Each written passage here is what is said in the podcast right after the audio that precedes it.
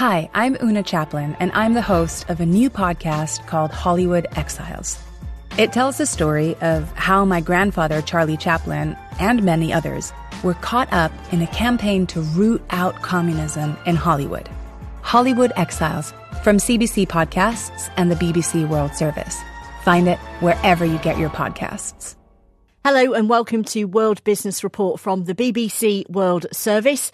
It's your programme about money, work and the economy. I'm Sam Fenwick. Coming up today, you'll hear about the hostile tactics used by some Kenyan loan companies. So three days to the repayment date, they start sending you messages, very uncouth messages, hostile messages, rude messages, reminding you that your loan is due in three days. Could the merger of Disney and Reliance create a media powerhouse big enough to rival Netflix and other streaming networks?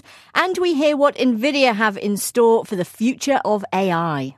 I think that this is the iPhone moment of AI. Well, that's coming up here on World Business Report here on the BBC World Service. But first today, US aviation regulators have given Boeing 90 days to come up with a plan to fix safety problems. A panel of experts from the Federal Aviation Administration has reviewed 4,000 Boeing documents, conducted seven surveys, and spoken to 250 members of staff and they've come up with 27 safety recommendations. Now, this follows an investigation into a mid air blowout on a Boeing jet in January. You'll remember the door of an Alaska Airlines plane blew off. It was later found in a schoolteacher's backyard. Here's Kim Bartlett. She was on that flight there was just a really loud boom, which was so startling, and the plane just filled with wind and air. And it's just crazy because that shouldn't happen, right? You don't, you know, something's wrong and you don't know what. I didn't know where the air was coming from. The oxygen mask dropped.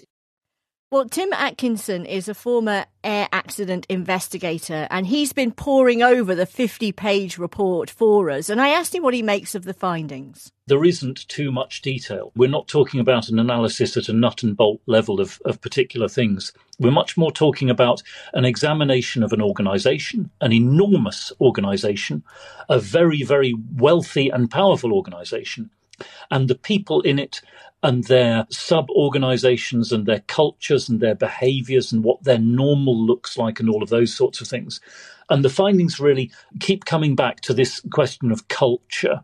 And culture is how we do things around here it's been clear to me for some time and, and, to many others that the things we've observed about Boeing have had their roots in a drifting culture, in a culture drifting from being a very engineering led, very expert culture, which was all about doing best, to a culture which I think has been more focused on financial results and where best is perceived to be the enemy of good enough. And occasionally, of course, if you work to good enough, you end up not quite achieving it. And I dare say that's what we've seen from time to time, including with appalling fatal consequences. So, as you go through this 50 page document, the word the word safety culture comes up a lot. And one of the things that kind of stuck in my head from reading it was that the quote is from the, the, the report, which suggests that a, there's a disconnect observed between Boeing senior management and other members of the organisation on safety culture. It's certainly my perspective that as the senior management has changed, so the organisation has changed beneath them. And it's very interesting that the conclusion of this report is not aligned with that. Now, there could be lots of reasons for that, and there isn't information in the report, and I don't have information to comment on them. But if we take it as fact, and I would do so cautiously, then it suggests that the focus is moved away from the senior management, the very top level, and to the things beneath them. And therefore, one has to question well, how were they in control of it? You know, if they were getting everything right, how are those beneath them not getting everything right? And so the list of challenges builds up. It's not just a matter now of looking at an, a cross organisation cultural change, which is clearly necessary, but this report suggests that there's more to it than that. And, and it's somewhat perplexing in that regard, I have to say. The report goes on to say that the panel observed inadequate and confusing implementation of the five components of a positive safety culture. Inadequate and confusing. Yes, I might argue uh, that, that the notion of safety culture is in itself inadequate and confusing. And I would argue that an organization has a culture, and one of the outcomes of that is safety. And when you try to turn that around and develop a safety culture, things become confusing in themselves. And, and so I'm unsurprised by that finding. Nonetheless, I think it would be extraordinary to find an organization of Boeing's size where that wasn't giving rise to confusion. And where one finds confusion, one can always label it inadequate. The big message from this report is that those of us who've thought that Boeing's culture had shifted and had shifted not in a good way were right. Whether I agree with quite how it's being dissected here, I'm not sure. So, if you were to put a timeline on how long it will take for this uh, company to change its culture, would you be able to hazard a guess? I can only quote what, what I believe the experts say, and that is that, you know, to achieve a cultural change of this magnitude in an organization of this magnitude, you know, a decade isn't a bad time span to be considering.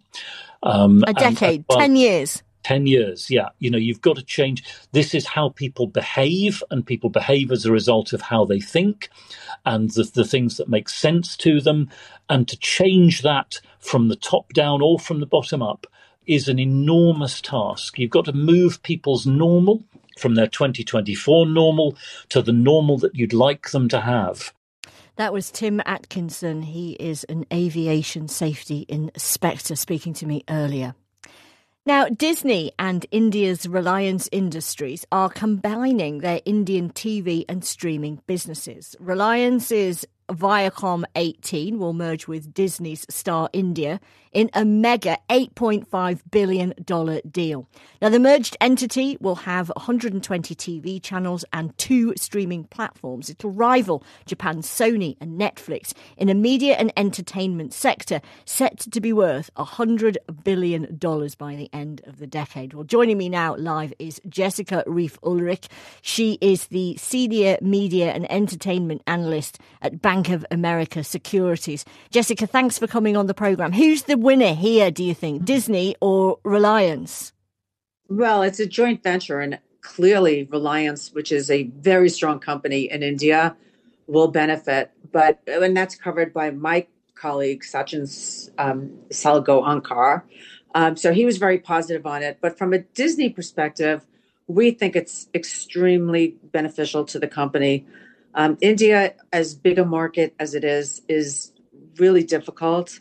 And Disney has racked up losses over the years on their sports side.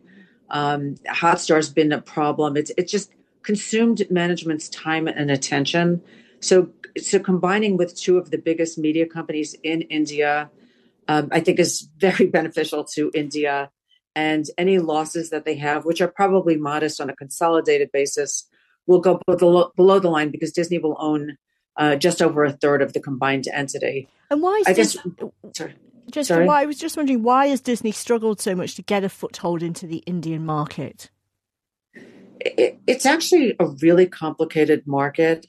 Um, you know, advertising was very difficult. The sports rights have gone through the roof. So the cricket rights for IPL have just become extremely unprofitable. Um, Disney's basic entertainment business Star has has done fairly well, but they've really missed their projections of the since they bought it from Fox. They've missed almost every year. It's it's just been a real drain on them. Um, one thing that this combination does do is it brings Uday Shankar back. Uday ran Star TV when it was the most dominant Indian media companies. So it brings a lot of really qualified executives back into one company. I know that um, Disney showed the India World Cup cricket for free in the autumn at the back end of last year um, after failing to win a bid to, to stream the Indian Premier League cricket. They missed out on that, didn't they, to Reliance? Yes, I mean it's been it's a very competitive market, and more competition has come in. Reliance has come in, as you just mentioned, but you know, uh, uh, Netflix has come into the market as well. So they're sort of attacked on on multiple fronts, and it's so it's just been, uh, as I said, it's a little bit complicated. Um, while they did well in, in entertainment, sports was really problematic. So this kind of puts it all in one house. Um, and there should be some synergies from the deal. Uh, the vast majority of India, you know, of Disney's India business will go in here, and probably there was a comment in the press release that other parts of the business can go in as well. It, it just reduces all of the risk or most of the risk and volatility for Disney. Now, I can hear your phone pinging in the background, and I, I know you have a, a, bit of a hotline to Bob Iger, who's the boss of Disney. Uh, how will he be feeling, do you think, right now? Is he messaging you saying, Yeah, I'm really happy? Tell everyone I'm really happy. Yeah. I, look, Bob Iger has done a phenomenal job and, um, you know, it took a while to restructure the company overall since he's back. But, you know, at this point, the company's restructured, they've uh, restructured operations, and it finally feels like they've turned the corner. They were very proactive on their last earnings call in terms of the basic business and how they're, you know, attacking, you know, their plan of attack to improve all the businesses but they were also pretty aggressive. They're going into the gaming business, which will take some time, but they're they're they're looking at growth as opposed to, to being defensive as they were for the last few years. Fascinating. Thank you so much, Jessica, for coming on and telling us all about that. We'll go and let you get your uh, messages now, which we can hear were, were pinging through as we were talking. Thank you so much for joining us on World Business Report. Now, there's growing concern about the tactics being used by companies offering unsecured loans via mobile phone apps in Kenya, with numerous reports of firms accessing users' personal data to chase them for repayments. The BBC's Hannah McCarthy has this report. I'm here in Nairobi, the capital of Kenya, where over 80% of the population access loans and financial services directly on their mobile phones. When users install these apps on their phones, they often hand over large amounts of their personal data. As you're applying for the loan, you allow them to access your contacts, your phone numbers, your messages, and even your calls. I spoke to Erica, who didn't want to use her real name, about how she began taking out mobile loan apps when she lost her job during the COVID 19 pandemic. I'm living in the capital city, Nairobi. I have lost my job. I have a daughter in the house. I have a dependent, and you basically have the bills to pay. Erica began taking out an increasing number of mobile loans. So, three days to the repayment date, they start sending you messages very uncouth messages, hostile messages, rude messages reminding you that your loan is due in three days. If on the repayment date you are yet to pay, they start making incessant calls. You block one number, they call you with another one, another one, messages, and then they start threatening you that they are going to call your contacts.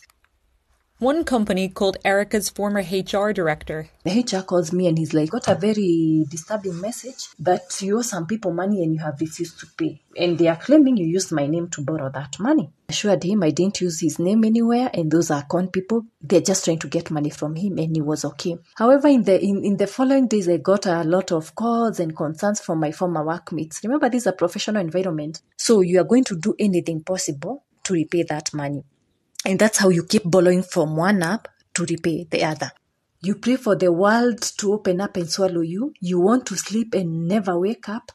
The Kenyan government has brought in new regulations to restrict lenders accessing users' personal information, but it hasn't stopped the many unregulated lenders from continuing to harass people. So I would say the new law is not effective. There are some loopholes. There's so much that needs to be done. But Paul Adams from Innovations for Poverty Action believes that some phone data could allow lending companies to reliably give loans to people who lack a traditional credit history that includes things like credit card payments or mortgages. In countries like Kenya, where maybe individuals don't have such a rich credit history, the opportunity to use kind of traditional data is limited. And so there's lots of companies now trying to develop alternative ways to judge an individual's reliability at repaying loans. And some of that information can be on your phone. If you have airtime on your phone that you reliably top up and you've managed to keep the the kind of payments going on your phone, that's going to be indicative of somebody who's got a consistent stream of income. And so information like that can be used as an alternative way to judge someone's reliability. But informed consent is crucial for this model to work what I would like to see is the users themselves given real agency and choice as to which bits of those data they are willing to hand over in the interest of credit scoring. Because it doesn't need to be that you have to hand over all of your data and your contacts it can just be a limited set of data. It's clear that there are still plenty of changes to come from Kenya's digital money revolution. That was Hannah McCarthy reporting there for us from Nairobi. The Global Story helps make sense of the headlines with expert analysis from BBC journalists around the world. Social media has essentially siloed a lot of young men and women into different algorithmic bubbles. Men and women inhabiting the same environment in the real world but very different ones online. One global story at a time, in detail, every Monday to Friday from the BBC World Service. For those Russians who sympathise with Alexei Navalny, it will cast a, a very dark shadow. This looks like a message. Search for The Global Story wherever you get your BBC podcasts. You're listening to World Business Report from the BBC World Service with me, Sam Fenwick. Now, artificial intelligence seems to be seeping into our everyday lives, from enhanced internet searches and digital voice assistants to creating music and art. Nvidia, one of the companies which makes these chips to create AI, now thinks they're going to change the way we shop. Azita Martin is leading Nvidia's initiatives on artificial intelligence in the industry, developing technology that can generate content like text, images, and other data when prompted. And she thinks this is retail's iPhone moment. She's been speaking to our North America business correspondent, Erin Delmore. AI enables you to, to really have a complete view of the customer and be able to really offer them uh, promotions and products that are personalized and tailored to their needs. And so here's when generative AI comes in. One of my favorite applications for generative AI that a lot of customers are now, a lot of retailers are implementing is what we call a shopping advisor. Oh. And the way I describe it is imagine taking the absolute best sales associate that you have in your company and replicating that on your mobile and e commerce site. So, if I'm the customer, do I know that I'm being treated to a personalized AI shopping experience here or, or not? Chatbots in the past have not been very smart, right? And what generative AI allows you to do is truly train them, not only with your products, but the characteristics of your product, right? So if I come in and I say that I'm looking for a, you know, red top for, you know, a, you know, summer party that I'm going through, it, you know, looks at my previous shopping experience and shopping habits. It knows that I like certain styles and and not every single red product. So mm-hmm. the products that it recommends to me are tailored towards my preferences and my style and what I bought in the past. And how about from the store's point of view? Because I can see how the personal shopping experience can be attractive to customers. How is Gen AI helping stores run their businesses in other ways? So there's a lot of computer vision technology right now that is being used inside the stores. And that is to give retailers an idea of, you know, heat maps, like where are most the customers spending their time or what is the, the path. So if they go and buy certain things, what's the next place they go to? That allows them to actually optimize merchandising and the layout of the stores. Azita, have we seen a moment like this before? A lot of publications called it the iPhone moment, right? Uh, I mean, if you look at it, iPhone changed the consumer world, right? We weren't used to having our emails at our fingertips. Uh, you know, photography was a hobby. Now it's a, it's part of our everyday life. You know, I think that this is the iPhone moment of AI. That was Azita Martin. She is from NVIDIA. Now, like a lunar rocket, inflation has shot up and come back down, but has yet to land safety. Now, that's what the New York Fed President John Williams said on Wednesday. The New York's Fed's measure of core inflation was running at an annual rate of 2.3% in December. That was down from 5.5% in June 2022. But as uh, Mr. Williams suggests, it's still a little way off its 2% target. So, What's this chatter done to investments? Let's talk now to Susan Schmidt. She is head of public equity at the State of Wisconsin Investment Board. Um, we have had these uh, this chatter come out from Fed officials. There was some yesterday. There's some today. How have the markets reacted to it? Well, the markets are absorbing it all. Remember that the primary economic metric that the Fed looks at is coming out tomorrow. So that's the PCE, the personal consumption expenditures measure. And that's what the Fed is really checking and looking at. And it's its gauge of inflation. So investors are waiting for that data to come out tomorrow. The estimates are that it is going to come out at a not quite 3% level. And remember that the Fed is targeting a 2% annualized level for inflation. So investors are wanting to see that continue to inch down. They think that you know the fed governors are out there chatting about it talking this up and that's usually a reminder to the markets to not get too ahead of yourselves. We're going to be patient with this. And the fed's been consistent in messaging that they want to make sure we're making progress towards that 2% level before they start thinking about changing their stance on rates. So on that chatter the boston fed president susan collins has said today that inflation needs to cool in more categories before she will support any rate cuts what categories is she referring to? What needs to really start to move? Well, we have seen changes in some categories, but remember that the consumer itself and the consumer spend has remained very hot. So while we've seen you know cooling in, in some areas, and certainly when she's talking about it, she's also talking about it ex food, ex energy. We haven't seen a reduction in prices really in say services, and that reflects that pressure that we continue to see on labor, we still have very high unempl- high employment, low unemployment, and so high wages go with that. So and we're so looking for reduction hard. in prices on services, and that's harder. How, well, how are they going to come down if wages have gone up? Well, that's just it. But remember that inflation is all about change. So what we need to do is see that stabilize. And as we see that stabilize, that rate of change will then hopefully also stop. If we could see it stabilize and flatten out, as long as prices stop increasing, then we might start to see some softening. And also remember that demand supply balance, we start to see things right size that um, also we can dovetail Sam into a whole point of how AI might help this along. Whoa, but, now that's synergy, isn't it? A much bigger topic, but we'll talk about that later, hey Susan. I'm just gonna ask you before you go, would you put your bets on or what would you put your money on when rates might start coming down? When might the Fed start kind of moving towards that uh, lower Invest- level? Investors are looking at this and listening to those comments from the Fed and the comments that you heard, say, Susan Collins speak to today, all indicates that rates might start coming down at least at the summer or the tail end of the summer, later in 24. So later in 24, on. but not till the back half. Okay. Well, thank you very much, Susan Schmidt, for coming on the program. We were talking about spring and now we're talking about the summer. Thanks for coming on and explaining that to us. Now, I'm going to take you back more than 25 years. I did not have sexual relations with that woman.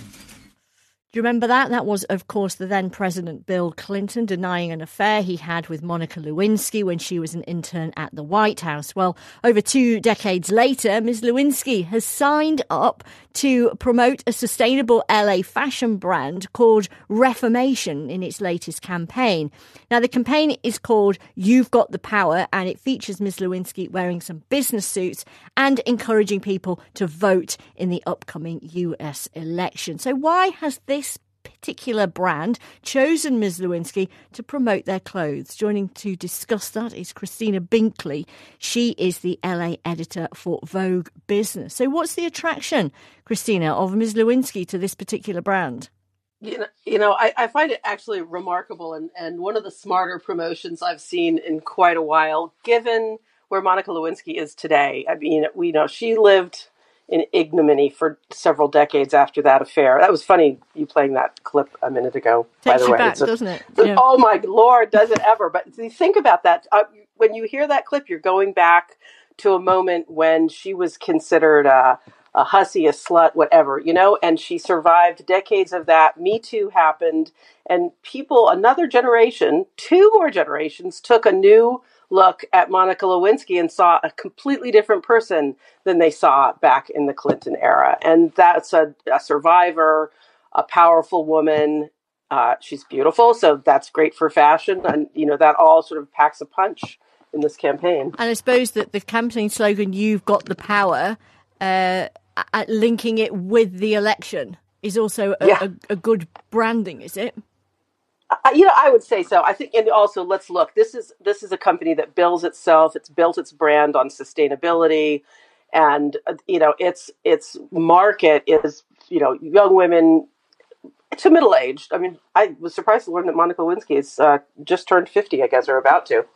Um, she, you know, it's a it's a it's got probably a not MAGA Republican leading following Reformation. I'm going to guess that. I, I don't know the demographic demographics of their clients, but it reads to me people who are concerned about climate change, and that tells you something right there.